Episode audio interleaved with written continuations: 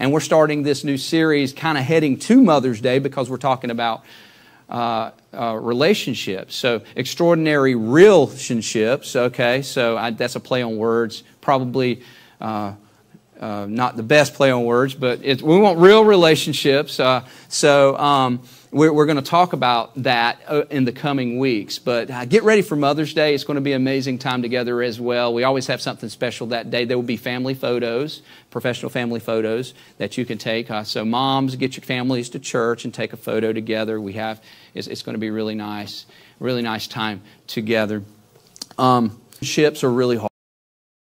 Can agree with me on that? That relationships are really, really, really, really, really hard. I think everybody would say amen, amen to the last five years. We, we, we try, you know, it's like marriage and friends and family and co-workers man because a lot of people aren't together and and you know we're working different places and we're doing different things it's, it's, it's the relationship thing is so important yet we are miss, missing out on what real relationships are like. And, and we need some ER, right? We need some, some emergency room type stuff that's happening. Because, you know, God, God doesn't just want us to get by, okay? God doesn't just want us to get a little better at our relationship. Some of you are like, I just want to get better at my relationship. No, He wants you to have extraordinary relationships. He wants it to be supernaturally extraordinary, and He has a way of doing relationships that isn't like the world. So is the world doing it good? is the world doing it right? I mean, just let's be honest. Are they, are they figuring it out? Are we going to follow their way? No, we want to follow God's way because God does have a good, uh, the, the best way I mean, look at the world. We see hate, we see division, we see divorces have not gone down, and they're happening even among Christians. Christians are no different. Identity crisis. All these things happening, and, and, it's rising every day. It's just incredible what's going on, and Christians don't look any different, and we should be different. But the thing is, we have fallen into the world's way. We follow the world. We, we've come well adjusted to what's going on in culture, which is why I love the message, how it says it in Romans 12, 2. It says, Don't become so well adjusted to our, your culture that you fit into it without even thinking. Is that what we're doing? Are we just not even thinking about the things that are going on around us? Maybe we're accepting them. Maybe we're tolerating them. Maybe we're doing some things like that because we, we, we've become so well adjusted, we don't even know what's right or wrong anymore. But God tells us not to do that through Paul. He says, instead, fix your attention on God and you'll be changed from what? The inside out. Because if we try to do it from the outside in, if we try to do it externally, it just doesn't work. We need to focus on the inside. Real relationships start when we focus on the inside first. We're looking at the heart today, and that's why it says really recognize what He wants for you because God's way is best, not your way, not based on your feelings or what your heart's desire is, but what God's heart. Our heart should align with God's desire, God's heart, and quickly respond to it, unlike the culture around you always dragging you down to its level of immaturity. God brings the best out of you, develops well formed maturity in you. God wants something for you, and it's called life. He, there's a wellspring of life. Scripture says, above all else, guard your heart because it is a wellspring of life. There is life in Jesus. There is life in, in, in, this, in this thing called the heart. Just like a heart in, in the physical, if your heart isn't operating right, if you have high cholesterol, if you have heart disease, what happens? The rest of your body malfunctions. You're not able to live. You can't live. There's no life in that. It's the same thing spiritually. Spiritually, we have to have a heart that is, is in the right place. We need to redirect our heart. A heartbeat should be in that wellspring of life that God has for us. His best, His way is best. He has the best for our relationships. No matter what the culture says, He has the best for our relationships. In fact, Jesus always pointed to the heart. Always pointed to the heart. Every situation that he dealt with the Pharisees was about the heart, right? Because their heart wasn't in it. They were legalists. They were working from the external to the internal. In fact, he told them if you even hate your brother, you've as good as committed murder. You're a murderer if you hate somebody. Did you know that? Wow. Because he looked at the heart. If you have hate in your heart, you might as well just take out a knife and kill that person. I mean, that's exactly what he was saying. I mean, it, it's almost the same thing. And he said that about adultery. He says, even if you look at a woman with lust, you've committed adultery. He always pointed to the heart. And in one particular situation, he was dealing with the Pharisees, and they were talking about marriage and divorce and things like that. You know, these, these relationship things that were going on here because he knew their hearts weren't in the right place. He says some Pharisees came and tried to trap him with this question Should a man be allowed to divorce his wife for just any reason? They were going to trap him. Oh, yeah, we're going to get him at this, you know, because, you know, Moses permitted this, and this is what, is, what happened. Haven't, you read the scripture? Jesus replied. They record that from the beginning God made them male and female. God created them male and female, not bi- non-binary, not not not uh, transsexual, whatever. He, he created them male and female. Okay. And then he said this, and, and, and, and he said, they, they, this explained why a man leaves his mother and his father, his father and mother, and is joined to his wife, and the two are united into one. Since they are no longer two, but one, let no one split apart what God has joined together. And then they said, and then he said, that's, uh, uh, then why did Moses say in the law that man could give his wife a written notice of divorce and send her away? He said this Moses permitted divorce only as a concession to the hard hearts, but it was not what God had originally intended. See, God didn't originally intend a lot of the things that we're going through today. You know why there's so much hurt and so much pain and so much difficulty in life? Because we're all living with hard hearts. Our society, our culture is living with hard hearts. The church is living with hard hearts. Can you go to heaven with a hard heart? Yeah, but you're going to be a miserable Christian going all the way to heaven, right? And He wants to heal our hearts. He wants to fix our hearts. And, and we need to address it first internally. It's a heart condition, okay? And it's interesting in the Old Testament, if you take it to the Old Testament, by the way, I got a lot of scripture today. And you can go to the events app, Bible.com events, pull up those scripture references. I forgot to mention that at the beginning. If you got your Bible, pull that open as well. And in Exodus, it says this in, in, in chapter 28, verse 29. It says, Whenever Aaron entered the holy place, he will bear the names of the sons of Israel over his heart on a breastpiece of decision. Let me just stop there for a second. A breast piece of decision. And, it, and on it had uh, were names for the Israelite over his heart because of the Lord. So, so he had these, these names on this breastplate of decision that when we come before the Lord, there are names written on. That we have had names placed on us. What has given us these hard hearts, these, these difficulties in relationship? Because somebody told you a long time ago that you weren't worth anything. Or somebody told you a long time ago that you were this or that, and, and I'm mean because my granddaddy's mean, and I'm, I'm Italian, and that's how Italians are, and, or I'm Irish, and that's how Irish people are, and, and, and Irish and Italians don't get along because we're so passionate, and, you know, and, and uh, we don't like each other, and blah, blah, blah. And we're, we're told these things because they've been written on our hearts. A teacher told you a long time ago you'd never amount to anything. And you've been living that out for a long time. That's been written on your heart. Words have power. And they're placed over our hearts and they harden us, and we're not able to have true, authentic relationships as a result.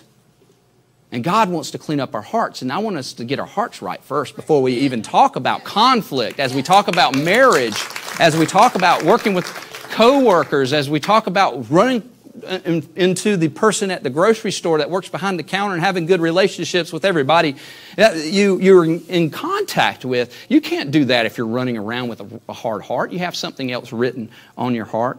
And anytime you come to God, you're bringing your past with you. Everything that you faced up until that point, you work through a filter. We call it cognitive bias in psychology where you look through the filter of what you've experienced and you determine what that person's going to be, how that situation is going to happen, or whatever it is. That's the way we think. And you look at it from different directions because you have things placed on your heart. Good example of this a man named Billy Hornsby.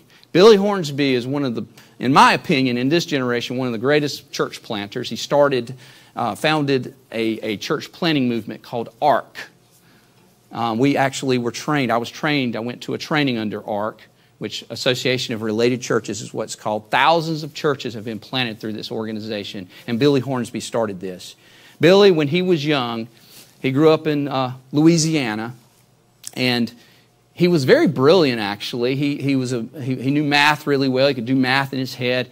And in eighth grade, he was in the classroom and had one of these teachers that I don't know if you've ever had a teacher in high school that was both a coach and a teacher. I did. and, and they're pretty tough guys, you know. They, they want to rah, rah, rah. You know, you better get this right. You better do this. They're kind of hard on the boys specifically. Well, he had one of these types of teachers and he wrote a problem on the board and he says, Hornsby, come up here and answer this question. And uh, he gets up in class, he goes up to the board, and as he's going up to the board, he figures the problem in his head and writes it down. And it's the right answer. And he, said, and he starts going back and says, Hornsby, that's wrong. He says, No, that's right, you know, being sassy like an eighth grader would be. He says, No, it's wrong because you didn't, you didn't uh, work out the problem on the board. Hornsby, you will never amount to anything. You will never amount to anything. And he said, from that day forth, for years, he dealt with that statement. How powerful statements are. If you're a teacher or mentor, watch your words because they do, they do affect. If you're a parent, watch your words because it will affect children. Those who you work with, watch your words because it affects them. He wore that for years. In fact, he failed out of school. He dropped out of high school. He snuck out at 15 years old to go play at country bars. He could, he could play country music, play everything on the guitar, and he would go to these country bars and make a little extra money. And uh, he would sneak out of the house. He would, he would um, at 17 years old, he got his girlfriend pregnant, had to marry her uh, to make it right. And uh, because they didn't have any money, he, he, uh, he got a job at an oil refining company in Louisiana at Exxon. And it was one of the lowest paying formulas and this and that. And he took that test and he walked out of there like, I'm a failure and I'll never amount to anything. I just could not pass that test. I know I didn't pass that test. It was on his heart. Way back when it was placed on his heart, it was still there. And they called him up a few days later, says, Hornsby, we want you to come in. We want you to come in and we're going to look at this test, you know. And, and he's like, but I, but I failed. I, I, there's no way I, I passed this test. Are you just going to call me in to tell me I failed? No, no, no, just come in.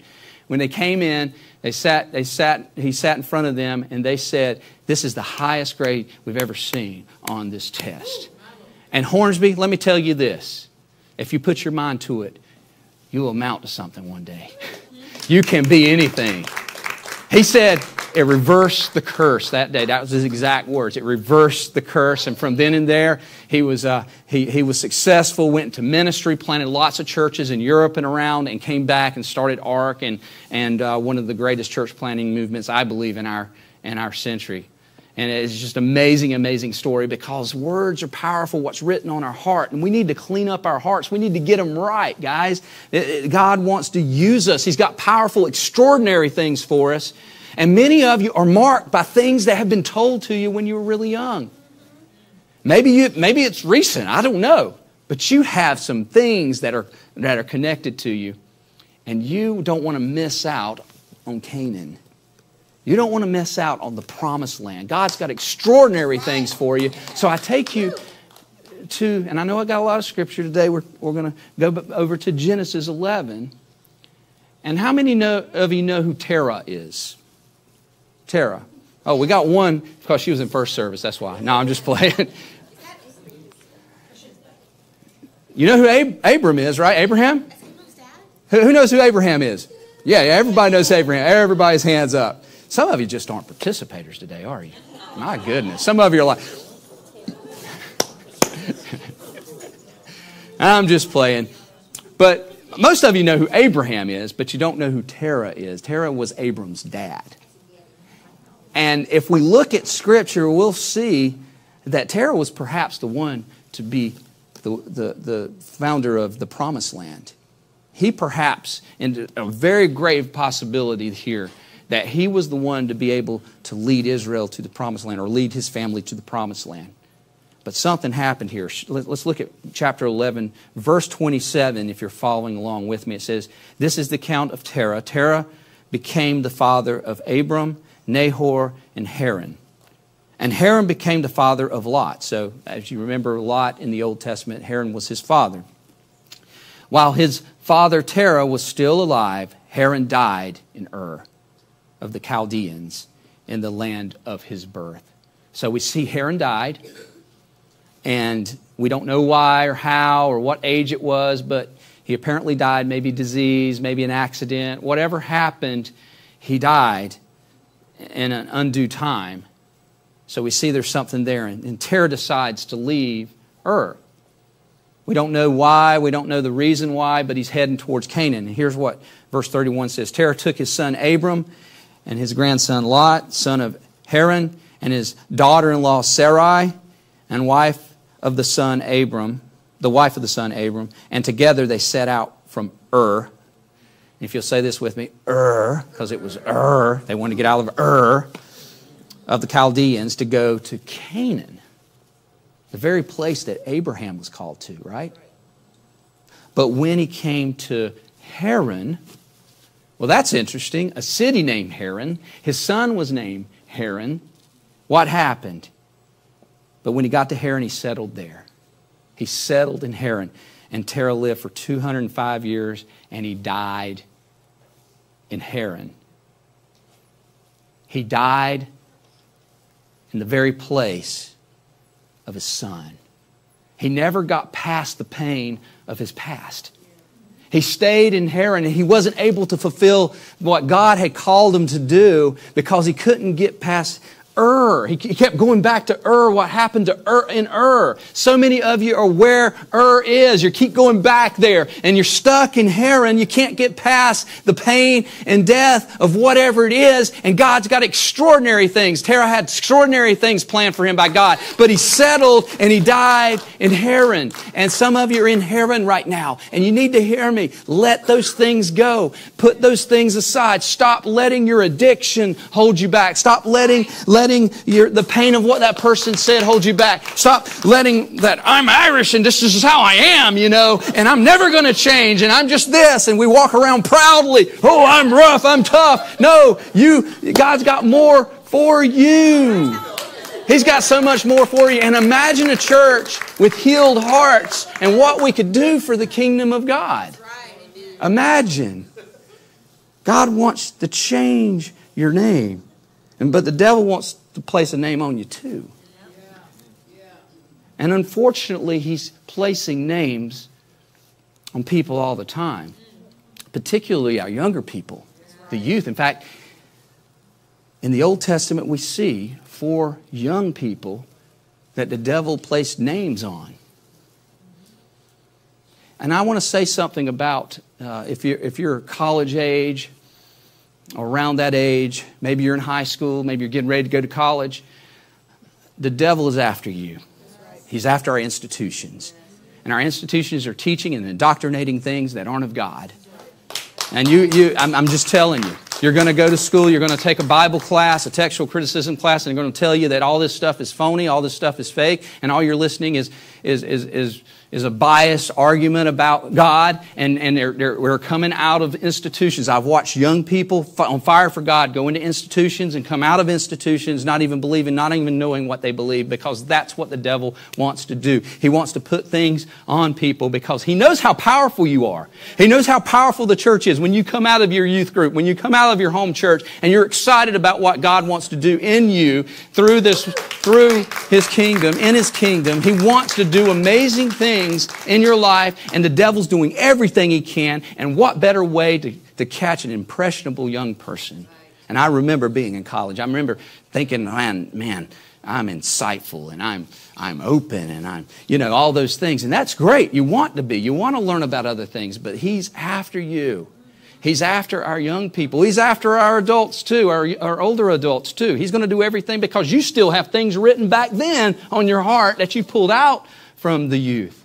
And he does this with these four individuals in the Old Testament Daniel. Y'all know Daniel, Daniel 1, and we're going to look at them, them four real quick here. And it says, Then the king ordered Ashpenaz, chief of the court officials. Ashpenaz was not a very pleasant person. He was, he was actually a horrible person. But he ordered him to find some youth. Now, let some context here.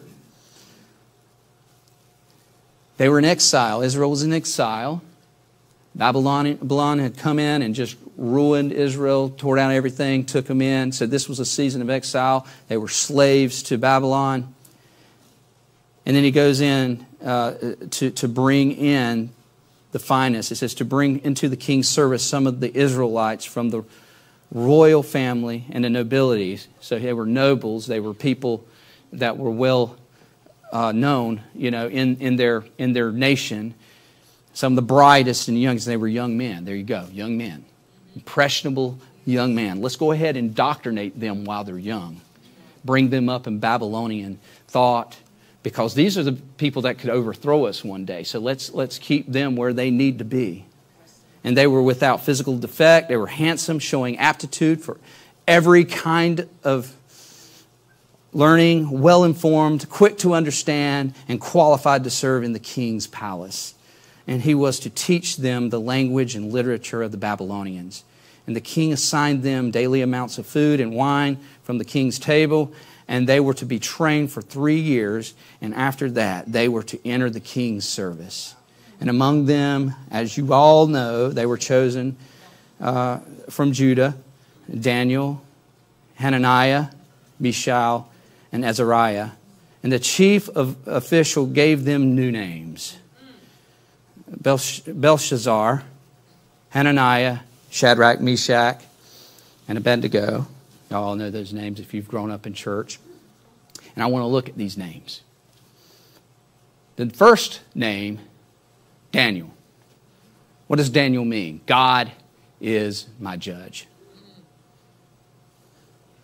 It was changed to Belshazzar, which lady, protect the king. Lady, why lady? His identity was lost. The devil wants to put identities on you the devil's working in our culture to put identities on our sex, identities on our, our, our gender. And unfortunately, the world's giving affirming gender care. That, that, that, that gender affirming care, the world, the world is, is, is hurting our children. They're mutilating our children. They're, they're, they're putting things in their minds. They're not even old enough to think about what they are. They're still trying to figure out, they're trying to ride their bikes up and down the road, trying to figure that out, you know, how to do all those things. Yet they're telling them that they can make decisions about their gender. And, and for so many, we, we live in a world, and I say this with every, every deep concern and, my, and care and love in my heart when I talk about those of you who have struggled with identity issues, with gender identity issues. I love you so much, and God loves you so much. He loves you with, with, with every unction of love in His heart. He knows what's best for you. But the world is telling you something that's not true. It's a, it's a lie. It's a lie. God wants the best for you, and He wants to, to, to find you where you are and bring you through it. We, we, we, face, we face an identity crisis, confused identity. The devil will your failure, whether you feel like you're uh, outcast, whatever it might be. And then the second one was Hananiah means Yahweh has been gracious. He is so gracious. But it was changed to Shadrach, I am fearful of God. That so many, for, for, for ages, for t- I mean, many of you have been there. Some of you have been afraid of God. You've been told that God is standing in heaven with lightning bolts in his hand, getting ready to strike you at any minute if you sin, right? And that's what you're thinking. You can't see the graciousness of God because all you see is this big, big God that judges everybody all the time. And yes, God is a God. Angry guys, they're no longer there. They're here looking, want to learn about the graciousness, the goodness of Jesus. They want to know him. They have this distorted spirituality, and he loves you. Can I say that? He loves you. If you're online, He loves you wherever you are. You haven't come to church today because you didn't feel accepted, you didn't feel wanted. Can I say, He loves you and He wants you here? He wants you in the family. You are welcome and wanted in the family of God. Number three is Mishael, who is what God is, is what that means. Like, He's bigger than anything, right? But Michelle means I am despised, contemptible, and humiliated wounded emotions. Wounded emotions. Some of you have hurt emotions. You're, you're like Hornsby. Somebody told you when you were really young that you wouldn't amount to anything. Maybe you've been hurt. Maybe you've been physically hurt. I can't even imagine the pain that some of you have gone through, the abuse that some of you have gone through. And you have, you have, you feel despised, you feel humiliated, you feel like an outcast. Can I tell you there is a God that doesn't see you that way? He sees everybody the same. And in Azariah, Yahweh has helped. And he changed that name to Abednego, servant of Nebo or Nebo. What, what does that mean? Uh, Nebo means to prophesy but not prophesy a future of God. It's to prophesy a future of the devil, a false God, a false God. Yahweh is not involved. I prophesy over you, but God, Yahweh is not involved because the devil wants to redirect the purpose that God has already given you from the very beginning.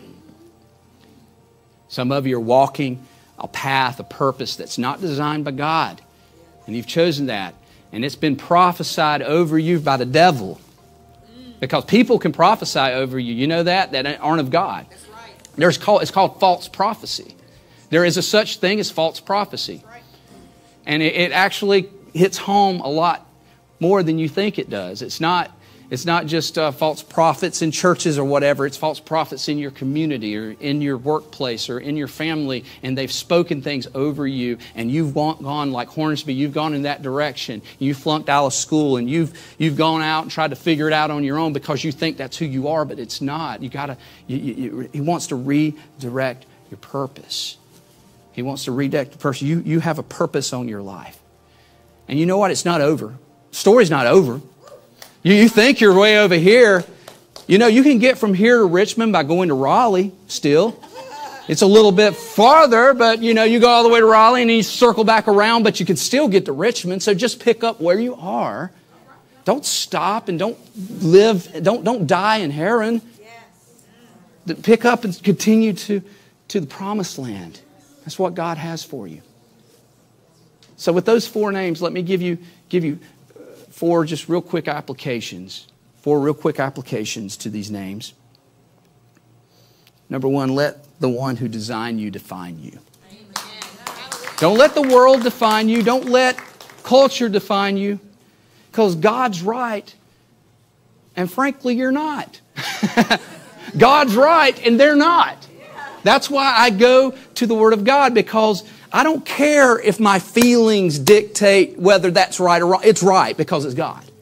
It's not about my feelings. It's not about what I've experienced in the past. My experience determines truth. No, God determines truth.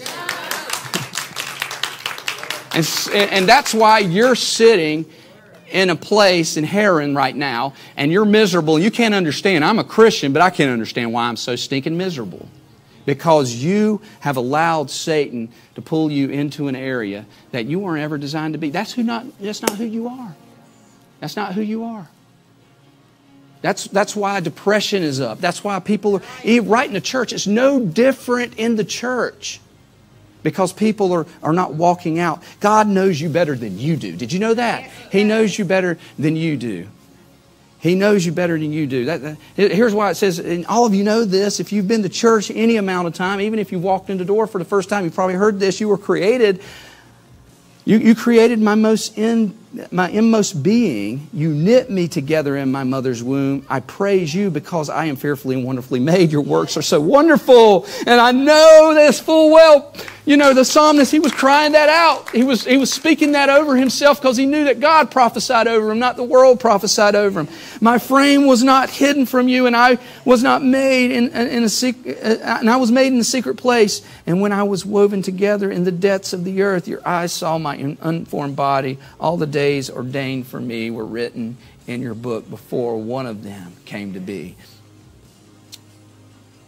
You were designed with specific purpose in mind. Secondly, you got to see God the right way. How precious are your thoughts about me? Can you just say, just, just let that speak to your heart for a second as God speaks over you right now? How precious, how, how precious are your thoughts about me? He has, he has thoughts about you that are precious. And there's no way God could love me. There's no way God could, could ever receive me as a son and daughter. Right here, how precious are his thoughts. He sees you, he knows you, and he loves you. You need to know that he loves you. Somebody here today needs to know that God loves them today. Amen. Three, allow God to heal your heart. You got to allow God to heal your heart. You can never have a good relationship with a bad heart. I'm just telling you, I don't care how I don't I don't care how saved you are. if your heart's not in the right place, your marriage will fail, your friendships will fail, your family will fail, your kids will fail. All of that, all of that will, will fail. But you've got to be open. And some of you have walked in here with, uh, with hard hearts. Let's just be honest. You're, you're hard, hard, hard hearted, and you're not letting God in. God, you can be right here, but you can't come in here. You can't come in here. You can't see the stuff that's going on in my life. I'm not letting you change this in me.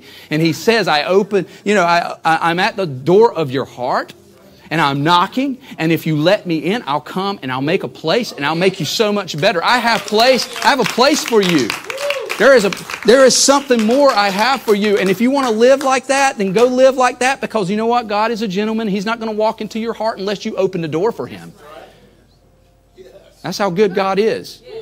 He's not going to force himself on you. But if you allow him in your heart, if you allow him to change your heart, he will come in and he will change you. And imagine a church with healed hearts. Imagine a church where everybody in here has healed hearts.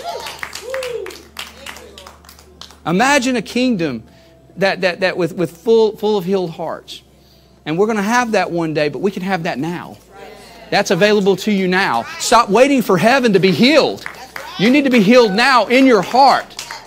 Man, we got a, we got, God's got stuff for you to do. Every one of you in this seat, He's got a specific design for you. He's got, He's got talents and giftings. He's got spiritual gifts He's placed on you. And they're sitting in Haran right now because you are still living where you were. Okay? And God, and God wants to heal this nation. God wants to heal this land. God's stirring revival across this land. There's sparks of revival, and we're sitting still in Haran, and we're not allowing God to heal our land and to bring us to Canaan. And He's taking us there, guys. I hope I'm inspiring somebody today to wake up. Let's wake up, church. There's hurting people all around us. There's hurting people right here sitting in seats right now. And we are stuck in Haran as believers. And we're not allowing God to use us. Let's, let's let God use us. Let's let God use us. Let's heal our hearts. Get, get, get, get into our hearts. And, and finally, invite God into your future. Right. Invite God into your future. The psalmist says this Lead me along the path of everlasting life. Path of everlasting life. Why, why do I why do I emphasize everlasting life? Some of you are like, yeah, I'll have everlasting life in heaven. No, He wants it now. Right now. And it starts today with joy, peace, hope, a belonging.